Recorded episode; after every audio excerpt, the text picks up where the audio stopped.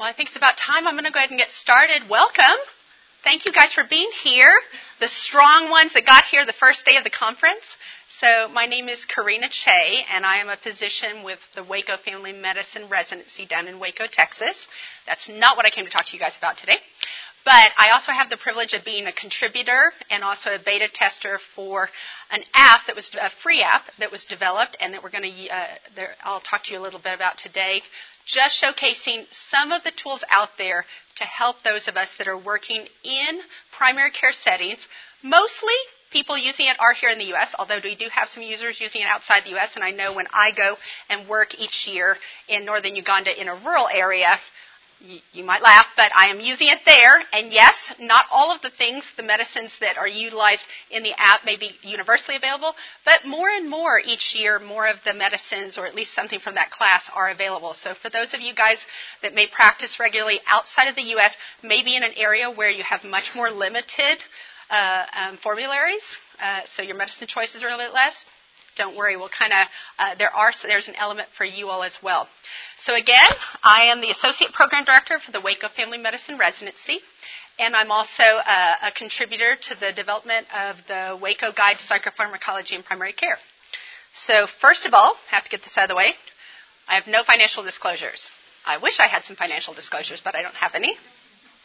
All right, so we're going to touch a little bit about what the behavioral health landscape looks like. I did promise you that we'll uh, might give you some support for those of you guys in practice. Uh, we'll go through a couple of cases, and we're going to touch on some specific. Come on in, guys. Make sure you can see the screen. Some specific psychopharmacology pearls.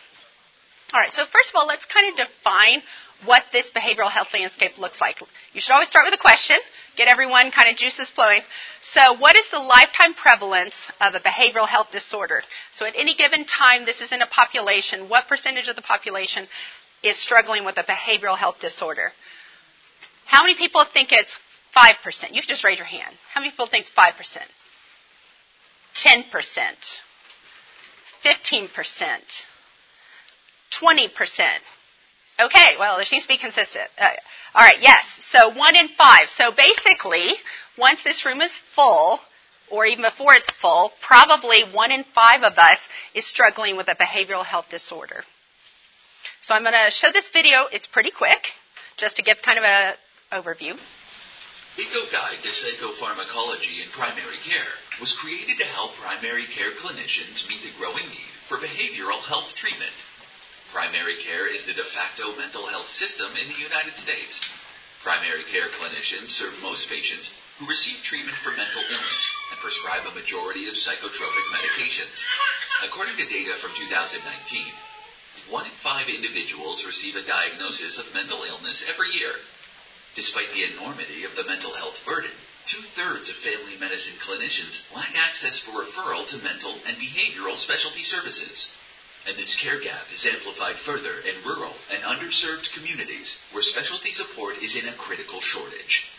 Waco Family Medicine recognized the discrepancy between mental health needs and primary care providers' ability to manage this need particularly in the realm of psychopharmacology. We draw on inspiration from the chronic care model, among others, to design an intervention aimed at empowering primary care treatment of behavioral health disorders. A vital element of the chronic care model includes weaving evidence based clinical guidelines and clinical knowledge into the fabric of patient care.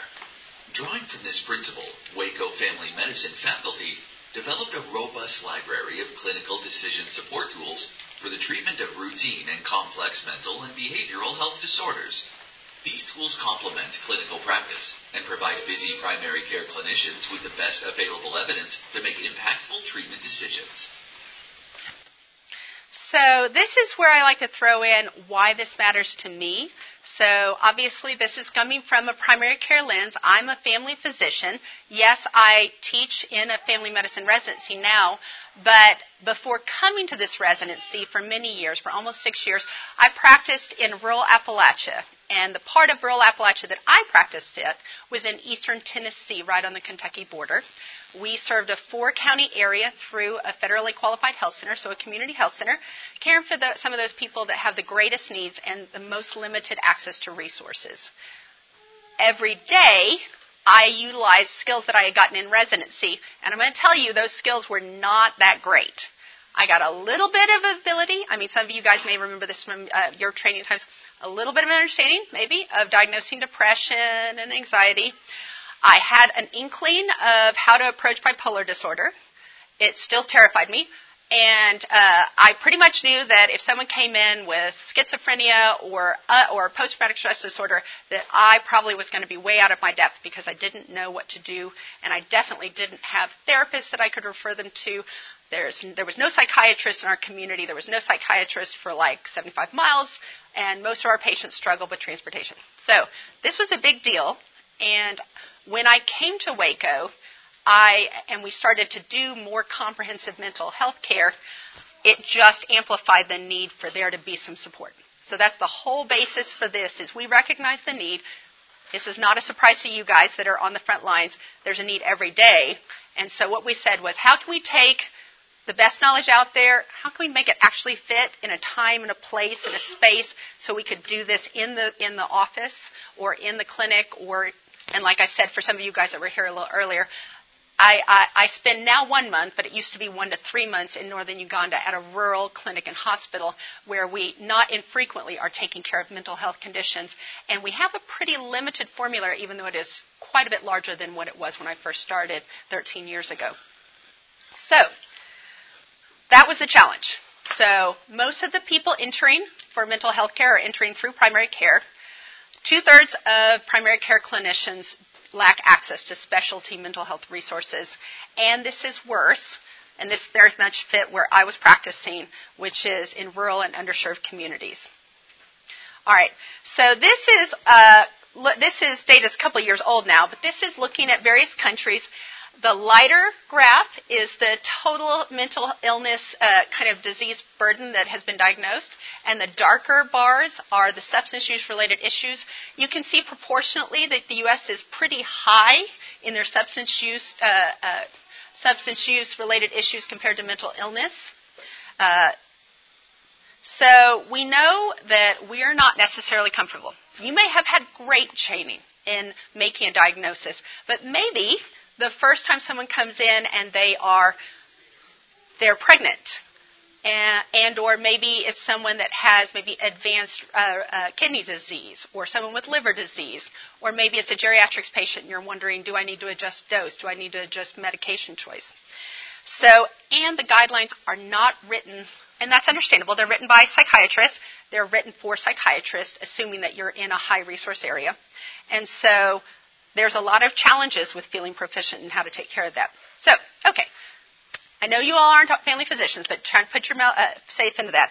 I want to also see if you're paying attention. What percentage of family physicians do not have access to mental health specialty services? For those of you paying attention earlier, you know the answer. Is it 33%? We can just use the raise a hand thing again. Is it 50%? Got 50. 67%. Okay, lots on that. 95%. Gosh, that would be really sad if 95%. No, it is 67%, so about two thirds. So, how can we help address this? And so, one contribution that we have chosen to make is through, uh, you notice I'm going to try and move around. This is going to be a problem for me. I've got to be tied to this thing. Is to do a point of care resource tool. So basically, this is going to be a high yield treatment that doesn't take a lot of time to use and that uses guidelines that can be integrated into your actual care. So it needs to take into account a few things. It needs to take into account a decision support process that's logical, kind of complements your decision making. You have to make the right diagnosis first, so that assumes this. Um, it's going to have information on the prescribing, so that includes how to titrate it, how to monitor it, um, and things like that. And then also it's going to have a level of evidence rating uh, built into it. We use the American Academy of Family Physicians. I told you we're family physicians. Kind of prioritize that one, sort categorization. All right we needed something that was reliable, that combined top level ever, evidence and expert opinion. But we needed to take into account those of us that are actually practicing in clinic where the psychiatrist would say, hey, do this. And we'd be like, that's not really something that we're ever going to have access to. Or, and this happens a lot when we talk to our psychiatry consultants, we'll tell them about a case that we have and they'll be like, wow, that's really complicated. We need to take that to our, our multidisciplinary psychiatric rounds and talk about it. And we're like, well, we're taking care of that on a daily basis. So it needs to be succinct, but not compromise quality. It needs to respect cost and maybe what the funding source is for a patient. It needs to not just be for the low risk adult who has no health issues. It has to be for kids. It has to take into account OB patients, or if they're geriatric patients, or if they have specialty care needs. And it needs to be ethical and not industry funded. So we we were looking, hey, what do we do? Where, how can we how can we partner? And so we were like, well, why don't we go for the top published people in the psychiatric world? And so that's Massachusetts General Hospital, their Psychiatry Academy. These are the most published psychiatrists in the individual disciplines of psychiatry. And so we partnered with them. Here's some of their faces. Doesn't matter that you remember them. Uh, and so just to give an example, the three on the left are child and adolescent psychiatrists uh, that specialize in this. These are the most published people in child and adolescent psychiatry in the world. Then on the people on your right are for, uh, for women's mental health, and so dealing often with also high risk obstetrical issues. So, how do we go about this process? So, first of all, I'm going to stop right here. I don't want to drone on. How many people in here in the last year have either heard about or taken care of someone with a complex mental health uh, uh, concern and they didn't have they didn't have what they needed to take care of the person where they felt comfortable.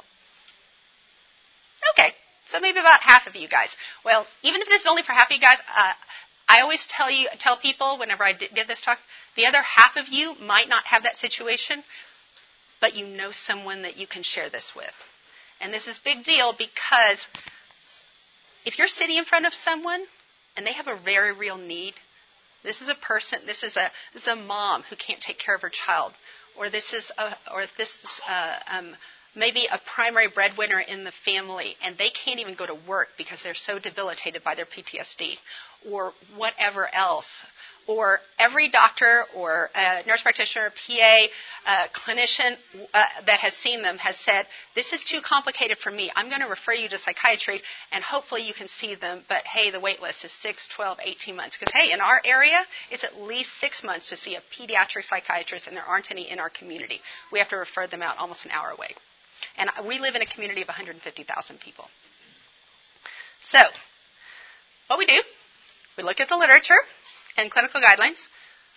So we take that and we synthesize that down to something that might look like something that a primary care clinician could actually work through. Hey, you've made the diagnosis of depression. Do they have any health issues? Yes. Go down this path.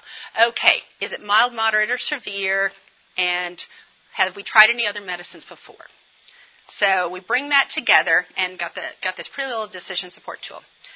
We then take that independently to two experts in the field, the top published people in these individual disciplines. So we don't have a child and adolescent psychiatrist looking at women's health care. We have a child and adolescent psychiatrist looking at things for kids.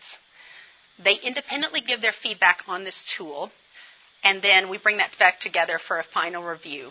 And then they take, uh, and then they do one last sign off with our experts on that, and then we publish it. It takes into account individual support tools for things that often aren't included in most guidelines. What if you have hepatic impairment, renal impairment? What if you have cardiac disease? What if you're a, uh, an obese patient and you want to think about less metabolically active medicines, or it's a geriatric patient? If it's a woman who could get pregnant, is pregnant, or is postpartum, and then kids. So, this is a quick video just to see, hey, how do you do this thing? A Waco Guide to Psychopharmacology in Primary Care is a tool developed by the faculty of the Waco Family Medicine Residency in consultation with the faculty of the Massachusetts General Hospital Psychiatry Academy. Each decision support tool provides recommendations for the treatment of a behavioral health disorder. The tools start at the diagnosis and move in a logical, linear fashion from top to bottom. Generally, the standardized color scheme reflects different treatment options, with red indicating first choice treatment and green for second choice pharmacotherapy. In instances with multiple options, but one medication is preferred over another, due to either efficacy, tolerability, intensity, or expert opinion, this is denoted by numbering. Each tool is accompanied with dosing recommendations, titration schedules, and side effects for all listed medicines. Please be aware that the side effect list is not exhaustive and should not replace the typical review of side effects and interactions performed in standard practice. Additionally, some tools include strength of recommendation statements, which are intended to provide users with an understanding of the evidence behind the tool's recommendations. These statements also include references to the medical literature. As you navigate through this resource, please keep a few things in mind. First, these tools are intended for primary care settings. Second, these tools assume an accurate behavioral health diagnosis. Third, these tools should be used to supplement, not supplant, clinical judgment and recommendations from authoritative professional bodies. In the end, no tool is a substitute for independent clinical judgment informed by medical knowledge and experience. Therefore, over reliance on this tool may lead to errors. As methods evolve and further decision support tools are developed, you can find the most current edition of the Waco Guide on this website www.wacoguide.com or the Waco Guide app. Please feel free to contact us with any questions, concerns, or recommendations on how to improve the tool in future editions. We hope the Waco Guide is readily applicable and helpful to your practice. I have to tell you, our editorial team gets really a kick out of watching those videos. They spend a lot of time making sure that they they did not make them, but they they love seeing them. And the reason is they wanted to make this as easy and user friendly. I still think that it's kind of funny how they how they came out, but I think it's a lot of fun. So I, told, I asked some of you all before to go ahead and hop on the Wi-Fi, the Southeast Christian guest one, and then either to go to the website wacoguide.org or to download the app Waco Guide in the iOS or Android uh, um, store. And the reason I asked that is that we're about to go through cases, and I wanted to go ahead and have it kind of, and it may take a minute or two because I know that the Wi-Fi may be getting a little busier. There is a book form, but to be honest with you, we usually encourage people to use the online resource. We just wanted, we made the book form available just for people that may not have easy access to the internet, but most people do predominantly. And let me just emphasize, all of the electronic forms of this are absolutely free. And the reason is, we mentioned no industry funded. We, I, we practice in a federally qualified health center. We did this because locally we could not take comprehensive care and train the next generation of people taking care of people if we didn't have a good support tool for them. We could make the diagnosis, but we needed to know, hey, I know what to use first line. I think I know what to use second line if it doesn't work out. But hey, what if this person's pregnant? What if first and second and third line don't work out? Where do I go from there? All right, so this is what the app looks like. I know it's kind of small, so if you've got it on your screen, just pull it up. So this is actually, if the tab on the very bottom left on the app so this is a, this is actually walking you through basically how to do this. The top level, you pick a diagnosis, and here they pick generalized anxiety disorder. The next level, you say, is this a kid? Is this an adult? Or is this a geriatric patient? Which I realize geriatric patients are adult, but they are over 65. All right, then if this is an adult patient, what are their individual risk stratification? In this situation, this is a reproductive age woman. All right, then it's going to come down and say, hey, I recognize that a reproductive age woman might be pregnant. Is this person pregnant? Are they are they preconception, so they could get pregnant, or are they postpartum? So in this moment we said that this patient's pregnant. And then it's going to come down and ask you, have they been on any medicines? And if they took a medicine, what medicine was it, and was it effective? Now, if you say it's not effective, one thing that the app assumes is that you've given this an adequate trial. That means taking it for three days and then saying this didn't work for me is not going to cut it. So we need that. That assumes that you titrated them up to maximum dose and it didn't have a therapeutic effect. Now, you may still not give it to someone if they had an adverse effect, but it, if someone didn't really give it a full trial, you don't want to mark that as an unsuccessful. Okay. So then it's going to tell you what to do. And in this situation, it says antepartum. So this is a pregnant patient with generalized anxiety disorder. It says if it's mild to moderate, that you can try psychotherapy or do it in co- uh, combination with um, uh, pharmacotherapy and psychotherapy. Uh, but if you it is severe, you should definitely do the combination of pharmacotherapy and psychotherapy. And if you do need to use pharmacotherapy, the first line uh, class is going to be an SSRI or selective serotonin reuptake inhibitor. You can then go down. It's going to actually walk you through what the different options for therapy are and then also what the top recommended medicines are. Usually they're going to be in alphabetical order, but on the decision support tool, if one comes above another, we have it based on efficacy, cost, whatever. So the top one is going to be the first line recommendations from our, our uh, psychiatrist and by, from the literature. So you can see that in the tool itself, and I don't know if you can see my mouse, you can't, but down here, there's a little snapshot of the portion of the tool that you're at. But if you click on that, the whole tool comes up. And you can look and see how you got to there. If you put something wrong, you can back up. Or if you want to see, hey, that didn't work, what can I do next? You can do it there. All right. So if you haven't already, you can see in this QR code, but I did so much front loading, and I hope everybody already has this. I'll leave it up for like 10 seconds if you need to scan this. Um, Anyone need to scan this? Can I move on? Awesome. All right. So we've been doing this now for about seven years, uh, six or seven years rather, um, uh, in development. It's only been out for about five years, and we've had a pretty impressive response. Kind of a little unexpected. We designed this as a resource for other community health centers. Honestly, only in the U.S. Not because we don't love outside the U.S., but we just, you know, we weren't necessarily doing that. However, we now have people around the world using it. We have 50,000 u- uh, unique website uh, uh users. We have 11,000 downloads. We've gotten kind of call outs because it was kind of unique to have a free evidence, high, uh, high quality evidence based resource that your average clinician could utilize. And so got call outs from the American Medical Association and also from the American College of Physicians. Um, shockingly, they even asked our group to write, and not me, I'm not an expert in this. Our group to write, I'm just a contributor. Our group to actually write the article for the American Family Physician on some of the treatment modalities for this. And the reason is, is that there's been a hunger for this. I always like to say, if you're willing to give something away free that helps in this sphere, people are going to be really excited about it because there aren't enough of those resources. All right, let's talk through some cases, and then we'll come to some clinical pearls. All right, so this is on alcohol, uh, alcohol use disorder and depression. So Mrs. Jones is a 38 year old woman, so in that reproductive age. Um, she's being seen in the clinic after follow up in the hospital she was in for uh, delirium tremens from alcohol use disorder. They taper her off with benzos, and then she was referred to a 12 step program. She has a history of hypertension and cirrhosis, Child-Pugh class B, and was just diagnosed during her uh, with her cirrhosis during that last hospitalization. She has two kids. She has a tubal, so she has uh, has reliable contraception, and that was the first time she'd been hospitalized with delirium tremens.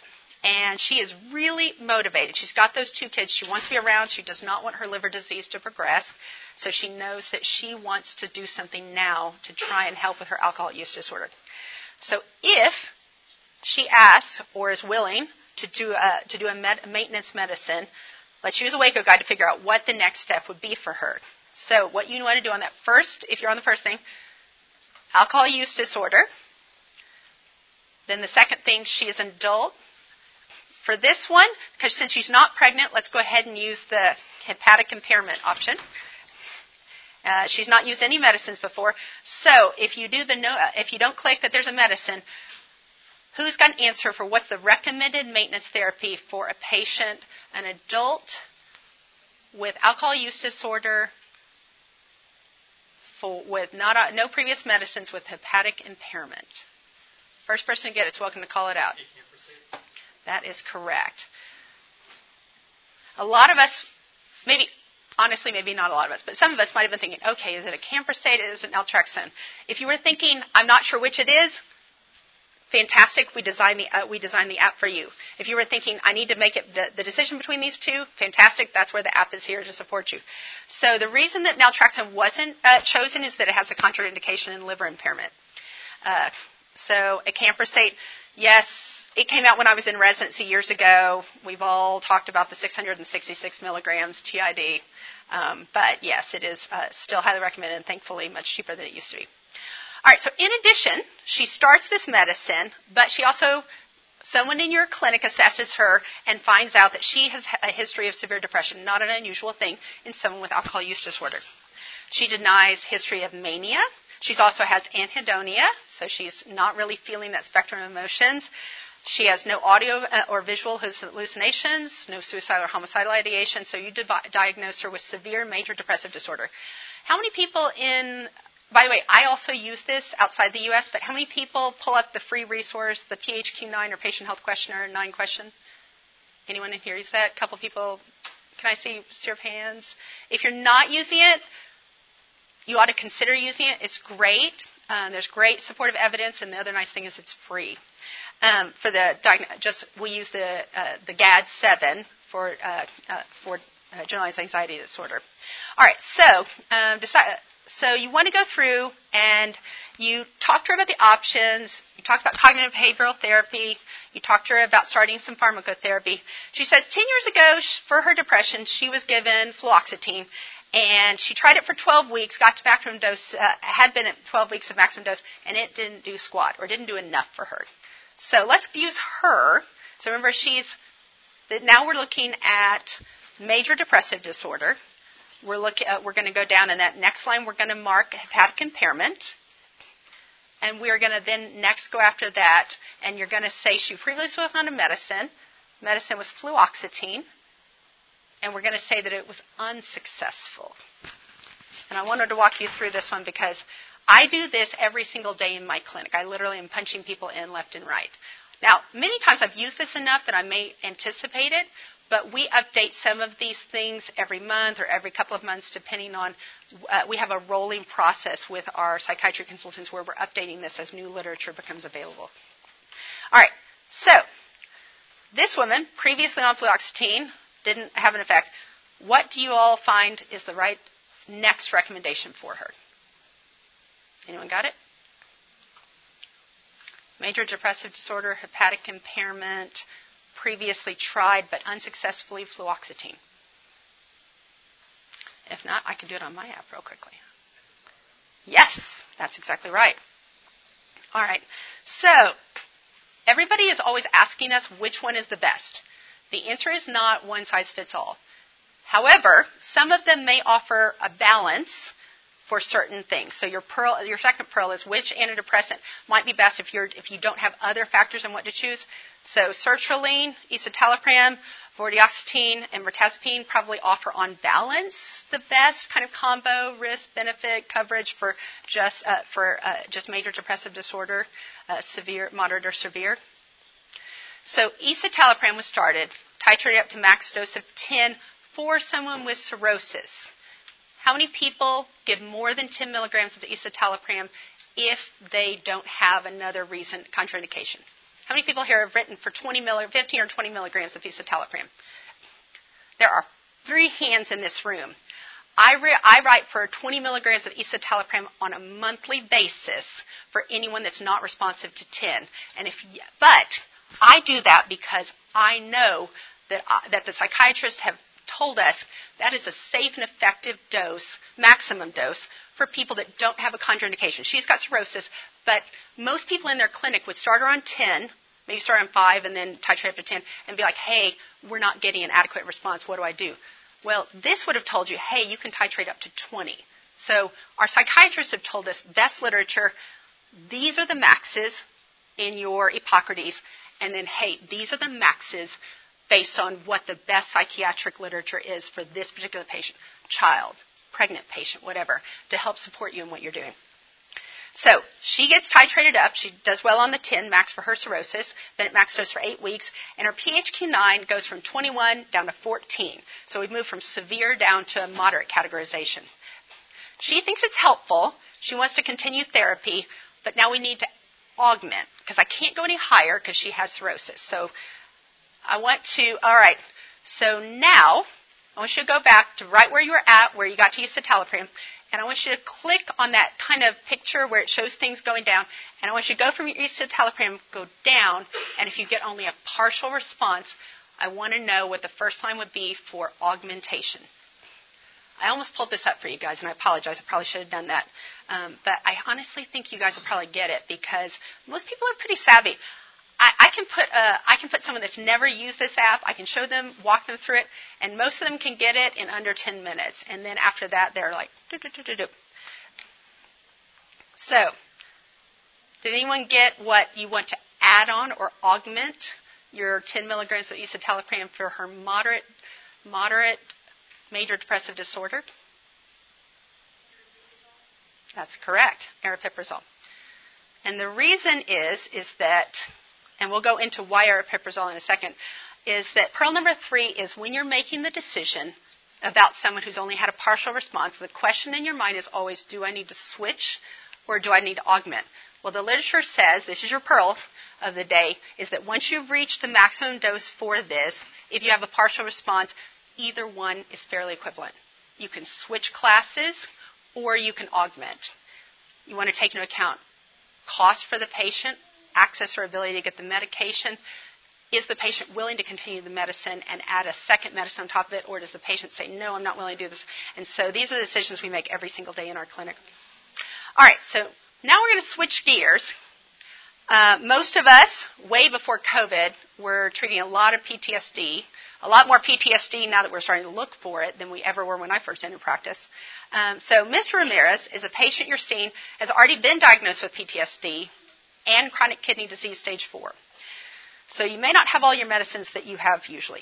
You and your nurses have been working to get uh, um, him into the specialist for his chronic kidney disease for a long time, and with you. If he's like my patients, as soon as I tell them they have a serious chronic, uh, chronic kidney disease, they'll either show up the next week to do something about it, or I will not see them for six months. And both happen. So he's been having trouble with irritability and kind of decreased mood over the past three months.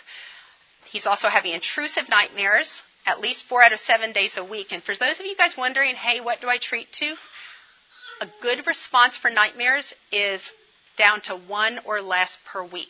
That was, an, that was an unofficial pearl thrown on here. So if you are still having more than one intrusive nightmare that's disrupting sleep a week, you do not have adequate treatment on. After addressing his chronic kidney disease and discussing the importance of doing follow up, he does agree to treat his PTSD because it's ongoing and, and really uh, invading his life. So let's go back to our app. So he's an adult, and we're going to treat for PT, uh, we're going to pick post traumatic stress disorder in the app at the very beginning. We're going to do adult, and then he has chronic, uh, he has renal impairment or chronic kidney disease. And we, he's not taken any medicines before for his PTSD. So of this list below, what pops up as the primary treatment recommendations? I feel like I need to get you guys to stand up or something. I don't know. I'm hoping this means that you're just intensely looking at things. I don't want to put you all to sleep the first afternoon of the first day of the conference.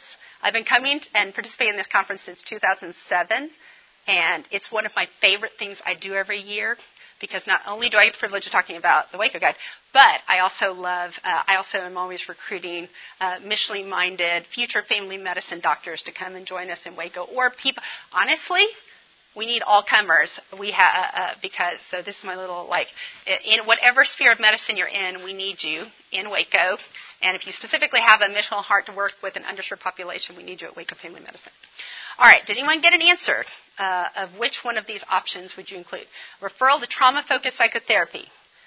By the way, that assumes you have it in your community. Initiation of prazosin. We did not have trauma-focused psychotherapy until we started it in our community. And we started it because we had tons of PTSD and we had, did not have any effective uh, psychotherapy for them. Then, two, initiation of prazosin for nightmares. Has anyone in here ever given prazosin for PTSD? I've got one, two, three, four people. Five people, thank you. Uh, and six. Yes. Uh, does anyone know how we found out that prazosin works for nightmares and PTSD? I, I always think it's kind of cool. Maybe an accident. It was an accident, but it, that's exactly right. The VA, the VA was using, uh, was doing studies for hypertension management. They started all of these vets on prazosin, and they didn't get great blood pressure control, but magically, they, these, these vets started to feel better and not have nightmares. And so that is how they found out that prazosin was effective because this is an old peripheral alpha blocker. People have been using it forever. And so magically, about a decade ago, we found out, hey, we have a tool, and now we've added tools to that for PTSD. Screening for obstructive sleep apnea. So anyone have a have an answer to this one? It's All of the above. Yes, I heard it. And the reason is, is that I told you that uh, we actually got asked to write the article on PTSD. So here's the article. First line, trauma, uh, trauma-focused psychotherapy. Strong recommendation. However, it assumes that you got it. Pharmacotherapy, first line. SSRIs, and there's a list, fluoxetine, paroxetine, um, sertraline, or an SNRI, venlafaxine specifically. And then concurrent treatment, if they have sleep disruption, prazosin, starting at 1 milligram, titrated up. It's in the app, don't worry. Look for obstructive sleep apnea and treat any comorbid dis, uh, disorders. So Mr. Ramirez returns. He, uh, he actually got engaged with our trauma-focused uh, cognitive behavioral therapy.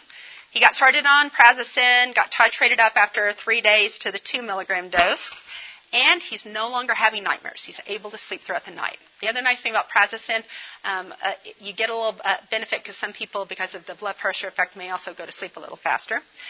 And he got checked. Magically, he went in and did not have obstructive sleep apnea. Most of my patients, I order it, and about 50% success rate with actually getting evaluation. Um, a lot of improvement. He's pursued his job at a restaurant, and the second day he had to leave abruptly after a plate drop. He wants to do further treatment for his PTSD because although he's not having nightmares, he's still having recurrent symptoms of PTSD. So let's go back to that PTSD and adult. Remember, he's got chronic disease, uh, um, stage, uh, chronic kidney disease, stage four. Is there one of these, an SSRI or SNRI, that you would like to give him for treatment of his PTSD? First line. By the way, a hint, I actually said it earlier on the previous slide. That's right. It's any of those. So an SSRI or SNRI. There may be some that would be a little bit more effective, but hey, any of those would be helpful. All right. So, yeah. Some of them have this yellow triangle next to them. It says, please see medication details for guidance, but I'm not sure what the difference is between the triangle. So the yellow triangle always means that there is a high flag point. So meaning that this may be a high risk medicine that you need to look at a specific thing. So if you uh, go to the plus sign on the app, it should tell you like if there's a black box warning on this medicine, or if there's a, a, a, big risk factor for using it concurrently with another medicine, or if there is a, a, specific one that a monitoring thing that is absolutely necessary. So that's a good point. Right. Right, and so for him, he's CKD4. You specifically need to make sure. Now, it, uh, we've adjusted the app and the website so it will direct you if the patient has renal disease to renal dosing, but you have to choose the dose based on the, because you just put renal impairment. It didn't know that he has CKD4. So, medication for PTSD. Pharmacotherapy is first line in a couple situations. If you're not in a community that has trauma focused psychotherapy, if a patient would rather start medicines instead of at this point trying psychotherapy, if they still have residual symptoms despite doing trauma focused psychotherapy. And to be honest with you, studies show that about half of patients, even after doing trauma focused psychotherapy, will still need medications because they'll have residual symptoms. All right, so next case bipolar disorder. This happens. No, please. So that's a good point, and it depends. So, um, so depending on your local psychotherapist, they may or may not give you feedback. I know with ours, they will send us messages about the response. So I usually, if a patient gets initiated with, psycho, uh, with psychotherapy and not pharmacotherapy, and they're not having intrusive nightmares, and they are able, and their degree of function is high, then I'll bring them back in a month or so just to see how they're doing to re-engage. That doesn't mean that they've obviously in in a month they have not completed psychotherapy, but I'm uh, check to see because remember if the patient all of a sudden feels like they need to do this either because of worsening symptoms, so that's usually now. If in your patient population that's uh, that is not doable, or you see a high risk situation with that patient, you can bring them back sooner or later if a patient's not willing. Great question. Any other questions? I haven't really been stopping to ask anybody questions because we have a time for questions at the end, but I'm really glad you asked that. All right. So Ms. Rockford, Ms. Rockford is 27 years old with bipolar disorder, predominantly depressive symptoms. Had an episode of mania 15 months ago that led to an inpatient hospitalization and is taking risperidone only right now. She's uh, basically what happens in my clinic is they went, they got admitted at some inpatient psychiatric unit that was able to finally take them in. They get started on this medicine. They haven't followed up with anyone in a month. And then they come uh, uh show up on our clinic steps and uh, uh, and they're like, hey, what am I supposed to do? Now, for her, that was 15 months ago. So she's coming to the clinic. She's having significant depressive symptoms for now seven months. And she denies current mania, audiovisual hallucination, SI or HI. And you rule out alternate reasons for her depression. She's not anemic. She does not currently have other uncontrolled concerns. Uh, so she desires further pharmacotherapy. So for her, you would go back to the beginning. You'd pick bipolar disorder. You would say that this is a, uh, you would say she's an adult. You'd say she's a reproductive age female, and I'll tell you that she is not pregnant. So pick reproductive age, stop there, and then when you put current medicines, you can say risperidone. We're going to assume that she's on optimal dosing, and she's been on it for quite a while, so you can say unsuccessful response. All right, so now we're going to figure out. Uh, oh, I didn't walk you through kind of a cool thing about the app and the website. How many of you guys know how to switch between one medicine to another, one class of medicine to another, one medicine to another when you're doing it. How many anybody here ever had to do that and had a panic moment because they didn't know they couldn't get into up to date fast enough or there wasn't a good re- reference? I have had that. I had that a couple weeks ago. Um, but that was okay because I know that under one of the other tools of Waco Guide, there's a thing where you can put, okay, person's on antidepressant, and I'm going to ship them to this anti, this class of antipsychotic, and then it's going to walk me through how to do that titration. So, or this or on this class, this SSRI, and I'm going to move them to this SNRI, and it's going to walk me through how to do that dose titration. So that tool's in there. Also, benzo deprescribing. Yes, that's in there. That one, that that was hard for us to pull out of the out of the psychiatrist's hand. They, that, for a long time, uh, you would get to benzodiazepine prescribing, and it would say consult psychiatry, and we would always be like, I don't have a psychiatrist to consult. That doesn't help me. All right, so it is in there too. There is a tool for that. Okay, so what medication would you recommend for bipolar uh, depression? So has anyone gotten an answer to this one? The options are add lithium, add lamotrigine, stop risperidone and start cariprazine, stop risperidone and start aripiprazole, or both lamotrigine and the switch to cariprazine. Anyone got it? This is a little more complicated. There's a couple moving pieces here, and you actually have to open the decision support tool.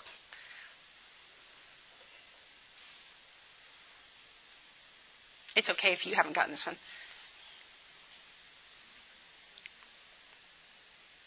Did anything pop up to the top if you said that they were already on risperidone and it was ineffective, ineffective, and then you moved to the next one? Anything pop to the top, guys? Uh, do what? Right. First, we're going to stop the unsuccessful one, risperidone. Did it tell you which option to choose as far as when you look at the tool? Right. So, in this situation, the options are add lamotrigine, which is a mood stabilizer that has a heavy depressive, uh, uh, a depressive effect in people with bipolar disorder, or to start cariprazine, which is an uh, atypical antipsychotic, which actually has a good profile for depressive disorder. That might be a little confusing if you didn't. There you go. If you didn't have this ta- table, which is, by the way, also in uh, one of those articles I was talking about, this has all of the things that can be used as mood stabilizers and antipsychotics, and it talks about what their FDA indications are. And here's the crazy thing. I'm going to see if I can come over here. So for depression, the only things on this list that have an indication for depression are lurasidone, olanzapine fluoxetine combination, or immediate or extended release quetiapine. Now, that doesn't mean those are the only ones that help with depressive disorder, which is why our, our, our assistants uh, reviewing the literature and then our consultants with the Massachusetts General uh, Hospital Psychiatry Academy were helpful. Because then we looked over here and we're like, wait, but lamotrigine has predominance in the polarity, and you should titrate slowly. Or down here, cariprazine has a good metabolic profile. So for someone that may be like this patient that might have some metabolic concerns. And so then I'm going to show you a table in just a little while of all of these medicines, which ones are more effective for mania and which ones are more effective for depression. that polarity is very important. So, let's do bipolar again because honestly, we, uh, we never can have enough bipolar disorder uh, comments. So, we've got a 34 year old Mr. Edwards, diagnosed with bipolar disorder. Current symptoms are depressed mood, last medical episode 24 years old. He's currently 34, so 10 years ago. Uh, at that time, that had 10 days of not sleeping. So remember, when people are thinking of mania, we're thinking of like more than two day, two nights of not requiring sleep and high level of energy. So they're not wanting to sleep and just can't go to sleep. They're not even feeling like they need sleep. Uh, I had a patient the other day where the, the residents came and pre- presented with our clinical psychologist. We, our, our comprehensive mental health care clinic is established like this put a resident, a family medicine resident, with a clinical psychologist. They have an, they have an efficient visit to evaluate the, comp, uh, the complex mental health conditions. Then they come and they check out to a family medicine attending with training now, uh, additional training, and the support of the Waco Guide. And so we're able to. My particular patient actually pretty much met these criteria. However, a psychiatrist, a telepsychiatrist, that um, they had. Uh, had gotten a little bit of information, but I don't think had gotten, I think the patient didn't really clarify, like they said things like they they'd gone out and had sex with a lot of people, which they're like, wow, that sounds like mania. Yes. Um, and they said, hey, they hadn't slept for two days. And so they're like, well, hey, this sounds like they have current uh, manic symptoms. We're going to start them on this. Well, thankfully, and it wasn't much longer, but it, uh, but it was an in-person evaluation. Uh, we found out, hey, there was a there was a reason for that.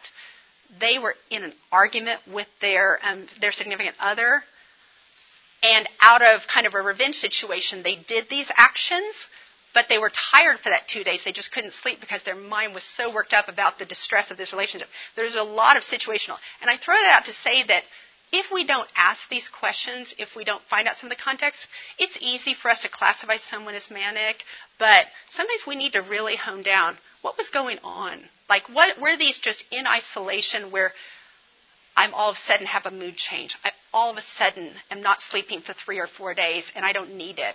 All of a sudden I'm going out and spending all my money or sleeping with a bunch of people and this is out of my personality. Yes, that is classic symptoms of mania. But sometimes we need to hone down. Sometimes the things that we will call mania may not be mania if we find out that there were actual like uh, causative agents, which is very different than, than true mania. All right, so this person, uh, back to the case, thankfully his roommate intervened prior to any financial losses because he was having grandiose plans. He was going to open a, a taco stand throughout Chicago. Uh, rec- recall starting ma- medication for mania. Took for nine to ten months, so adequate, hopefully, dose and, t- t- and duration. Then he stopped, but didn't say why. Comes to the clinic because he's been depressed for seven months and it's affecting his relationships with his wife and work. He currently denies any manic symptoms or hallucinations or, uh, or suicidal or homicidal ideations. And you rule out other reasons. His BMI is high. It's over 30. It's 38. So let's go back to the app. Bipolar disorder, adult, obesity. And he didn't know what medicine he took. So, what medicine would you help uh, give him for bipolar depression?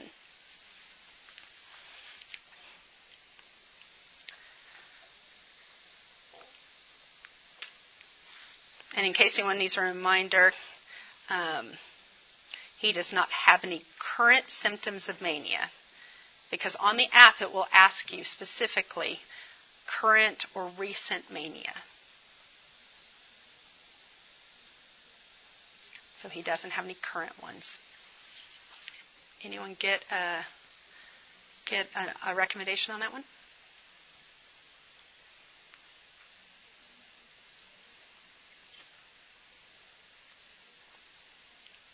I really feel like I need the Jeopardy music right now. I don't know why, but I, I just, when I hear silence in this kind of situation, I always, it's playing in the back of my mind. I heard lamotrigine. Okay. Is that the only answer? E. A, B, or D. Lamotrigine, quetiapine, or cariprazine. So I promised you earlier that I would show this, Pearl number seven, which is the polarity index. By the way, these slides are available for you uh, online. So we come over here this is mania predominance. This is antidepressant predominance. So we said these agents, lamotrigine, quetiapine, and we also mentioned uh, cariprazine. It's not on here, But uh, we have kind of a joke uh, in our clinic, which that, which the editors of the Waco Guide hate that we say this. We always say that cariprazine is like the skinny quetiapine. Well, if you use the brand name, it's the skinny Seroquel. So it's the less metabolically active. Well, you saw that quetiapine on that earlier list had a really good profile for antidepressant. Uh, well, cariprazine also has a really good profile for antidepressant uh, as an antidepressant. So that's why things here over really good. And so for this patient with a high BMI, we want to choose things that are less likely to contribute to metabolic disorders. So here's our universal list down here. You can see weight gain is moderate with cariprazine, but then of that other list there, lurasidone is low. Why? Uh, and uh, so what? Uh, the three options it gave you were quetiapine, lamotrigine, and and uh, cariprazine, I think. Is that correct? All right. Well, um, I, uh, the one thing I'm going to say on here is then you also have to look at their other risk factors. And so cariprazine has low, uh, uh, low metabolic effect for as far as uh, progression on that. Could you have considered using the agents? Absolutely. So I wanted to say all of these are good. It depends. If they had recently had mania, you would never have chosen on that side because lurasidone and, and lamotrigine and even cariprazine are not the first line agent that you want to use for someone with mania. You want to come over and use that other side. So more over here. And of these, I'll just tell you, we frequently will preferentially go for aripiprazole just because some of the other agents are less available to our patients or very metabolically active or things like that, like risperidone. Now, risperidone is great. I can give it for, I think, three or four dollars to my patients. But if this is someone whose BMI is 45, I'm gonna, I, I'm not buying myself much benefit unless that's the only thing that I can get. Now, I told you earlier, I also practice at least one month each year in northern Uganda. One of the things that I do, and I have friends that practice in other areas where they have more limited formulas, the way we use the guide in those moments are if it directs us to a certain class, we will look in that class and find out what we've got. I always have access to an SSRI when I'm there, which is surprising because when I first started practicing, it was really hard for me to get. Now I can easily get an SSRI in our pharmacy, which and even get it affordably, which is very interesting. Uh, we can even, and this is nice, occasionally get an SNRI. And I don't have a lot of antipsychotics, but I do have some now. I may not be able to choose between the metabolically active and the less, less metabolically active, but I do have access to them. So in case you work in a low resource area, this tool can still help you guide, help guide you to some great options. So at least you know what class you want to use preferentially. All right, this this goes through. I told you about the metabolic effects. So I want to try and I want to leave room for questions. So I'll do this quickly. Basically, last one: pregnant patient bipolar disorder. So top one: bipolar disorder. Next one: adult. Next one: reproductive age. And then she's currently pregnant. She is not currently on anything for her bipolar disorder, and she is not currently, uh, her last manic episode was five years ago, so not recent, and she's only eight weeks pregnant. She is euthymic right now, and she wants to know if she should start on any medicines. What recommendation do you all find out for her? Thought I'd actually gone through. This is huge. How many people in here take care of pregnant women or deliver babies? One, two, three, four, five, six, seven, eight. Actually, quite a few of you. This resource, honestly, one of this is probably the thing that has been the game changer in our community the most. Almost every couple of weeks, we hear from one of the private obstetricians in our town. Now, these are not people working at federally qualified health centers. These are not people taking care of, uh, of normally the, the kind of medical complexity patients that we have, and yet consistently we hear from them, thank you because I use this app all the time for my patients that are pregnant to know what medicines I can use based on the diagnoses that they have. And this makes a, this is big. Does anyone have the answer on this one real quickly? Yeah. Is lurasidone or, or? Be surprised the amount of times that we use this in pregnancy or in the early postpartum period. Here's your pearl number nine. About 50% of people with a history of bipolar disorder are going to have a mood episode postpartum. So one of the things that our teams do, if you come in and your chart is flagged with bipolar disorder, we counsel you that we would like to start you preventatively on a medicine if you're not already on a medicine because a lot of women that are postpartum and have these episodes, it is severely disruptive to their ability to care for their child. Even if the only thing that happens is they have very severe, uh, severe symptoms and they come in to see you, that's bad enough. But most of these people are having much more debilitating symptoms than that. So if you take care of pregnant women, I really want you to encourage you to think about this and encourage these pregnant women to be on treatment to prevent this, uh, to prevent having a mood episode postpartum. All right. I don't know if we're going to really have time for this PD case, but it's a 14 year old with generalized anxiety disorder. Let's just run through and I'll tell you um, that this patient, uh, that sh- this 14 year old has been on fluoxetine, max dose, and an inadequate response after eight weeks at max dose that eight weeks is sort of the magical, like, this is how long on a max dose to say that something. Many of our patients may not stick out a medicine for eight weeks, but that is sort of in the literature the kind of ideal time period. So it's okay if you haven't gotten to this one. But so currently on fluoxetine max dose. Fluoxetine is often chosen in the adolescent population um, many of you all that treat adult uh, generalized anxiety disorder may not preferentially pull for uh, fluoxetine. It's very activating, so sometimes it's going to have more anxiety symptoms. But it also has been the most extensively studied in the adolescent population. So if you're going to pick a first line thing, almost always we're going to pick fluoxetine. And so just so you're aware, it's still first line because of the fact that we have the most research in it. So anyone have an idea of what this patient should be do we want to add something? Do we want to switch to something? Throw it out as soon as you get it. That's right, sertraline. So, pearl number 10. How many people in this room have heard this statement? I am nervous about starting this teenager on a medicine for their depression or anxiety because they might commit suicide. How many people have thought that? I remember I used to have that thought. So here's the reality of it. Almost 5,000 patients in, uh, in a meta-analysis of 24 studies where they have patient-level data. Uh, of those, something ridiculous. I think it was like 15 or 16 of the study, uh, 16 of the studies were looking specifically at major depressive disorder. The other eight were a combination of generalized anxiety disorder, OCD, uh, um, seasonal affective disorder, or ADHD. Of those, the difference between the between um, Suicidality, not suicide. Suicidality was 2% uh, not on meds, 4% with, uh, uh, with meds. And none of those 44,582 people actually progressed to suicide. So the reality is we have this overarching belief that if we start this medicine that we are going to uh, cause a person to have suicide. The reality is is that the more severe someone is with their depression, the more likely and more at risk they are for suicide.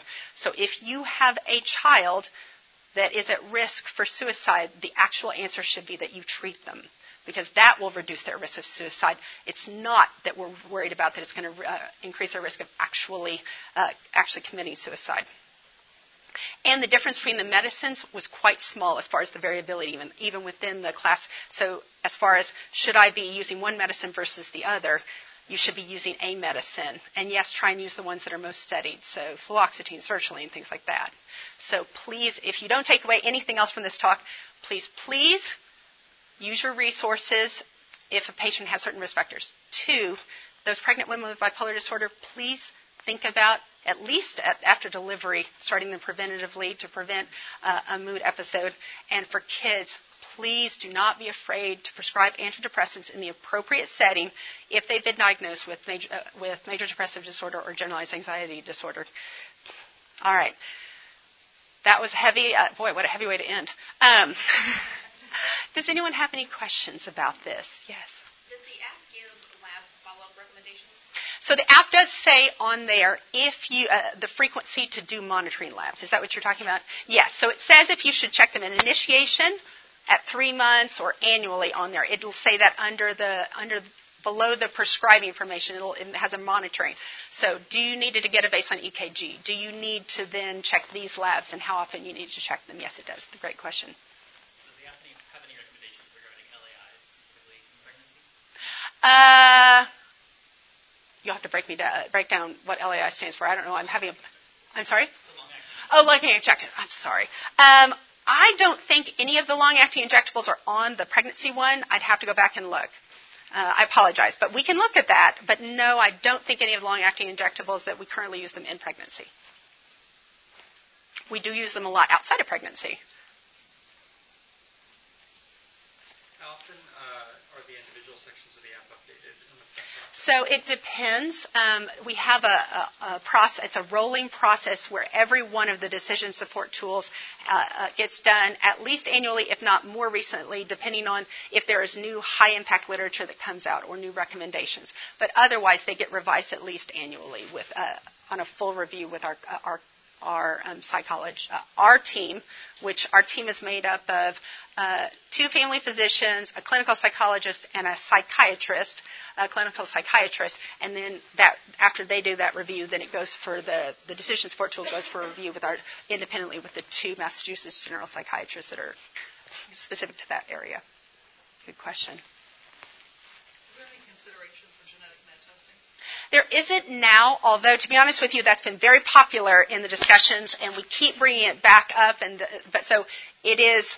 We I feel like I've had more discussions about how they've been talking about that with the the psychiatri- psychiatrist, but because of the fact that we don't have universal access for our patients and the cost factor, it is not currently. Because remember, a lot of this was designed to be used at the level of a federally qualified federally qualified health center. So it is coming, and it is soon. Not necessarily coming quickly to the app, but it is coming because the recommendations are, are changing and revising. I don't know if any of you all have had patients that have independently come into you to test about their response, but it is becoming more and more frequent that patients, uh, some patients may have access and be, have that testing. And then you might, then you would want to integrate that into your decision making. Any thoughts on um, adding into the app like a, you know, under like resources or something, some of those uh, pages that say like these are the different effects of the different antipsychotics or antidepressants and things like that? Uh, do you mean where I showed you the resource tool that showed like the metabolically active or Yeah, different effects? Um, you know, they we're constantly adding to the the tools section. I have to go in and see if that particular. I'll give that feedback to the editors.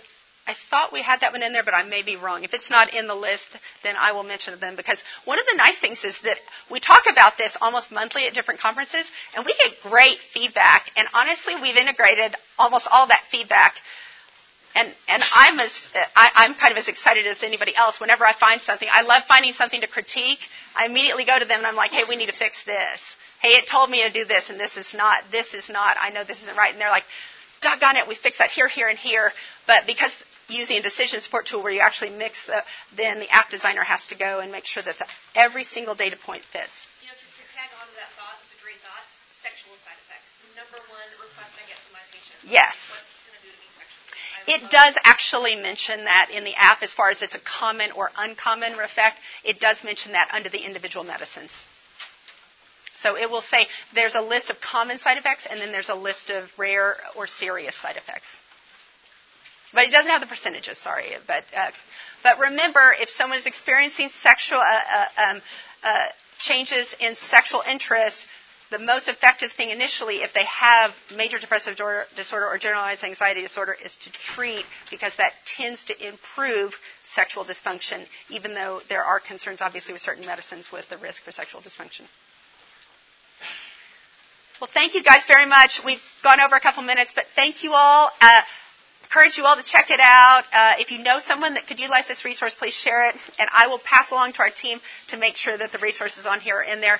Because funny thing is, we developed several of those tables or brought them together, so I'm like, hey, we need that. So thank you guys. Oh yes, yes. I'm supposed to put the evaluation thing on there, and I forgot to put it a slide in. So please do, do uh, the evaluation. It really helps us to know how we can make these things more productive and useful for you all. And if you had any other individual questions, I will be up here for a few minutes until I need to vacate because I think we probably have another speaker coming in momentarily. Thank you all.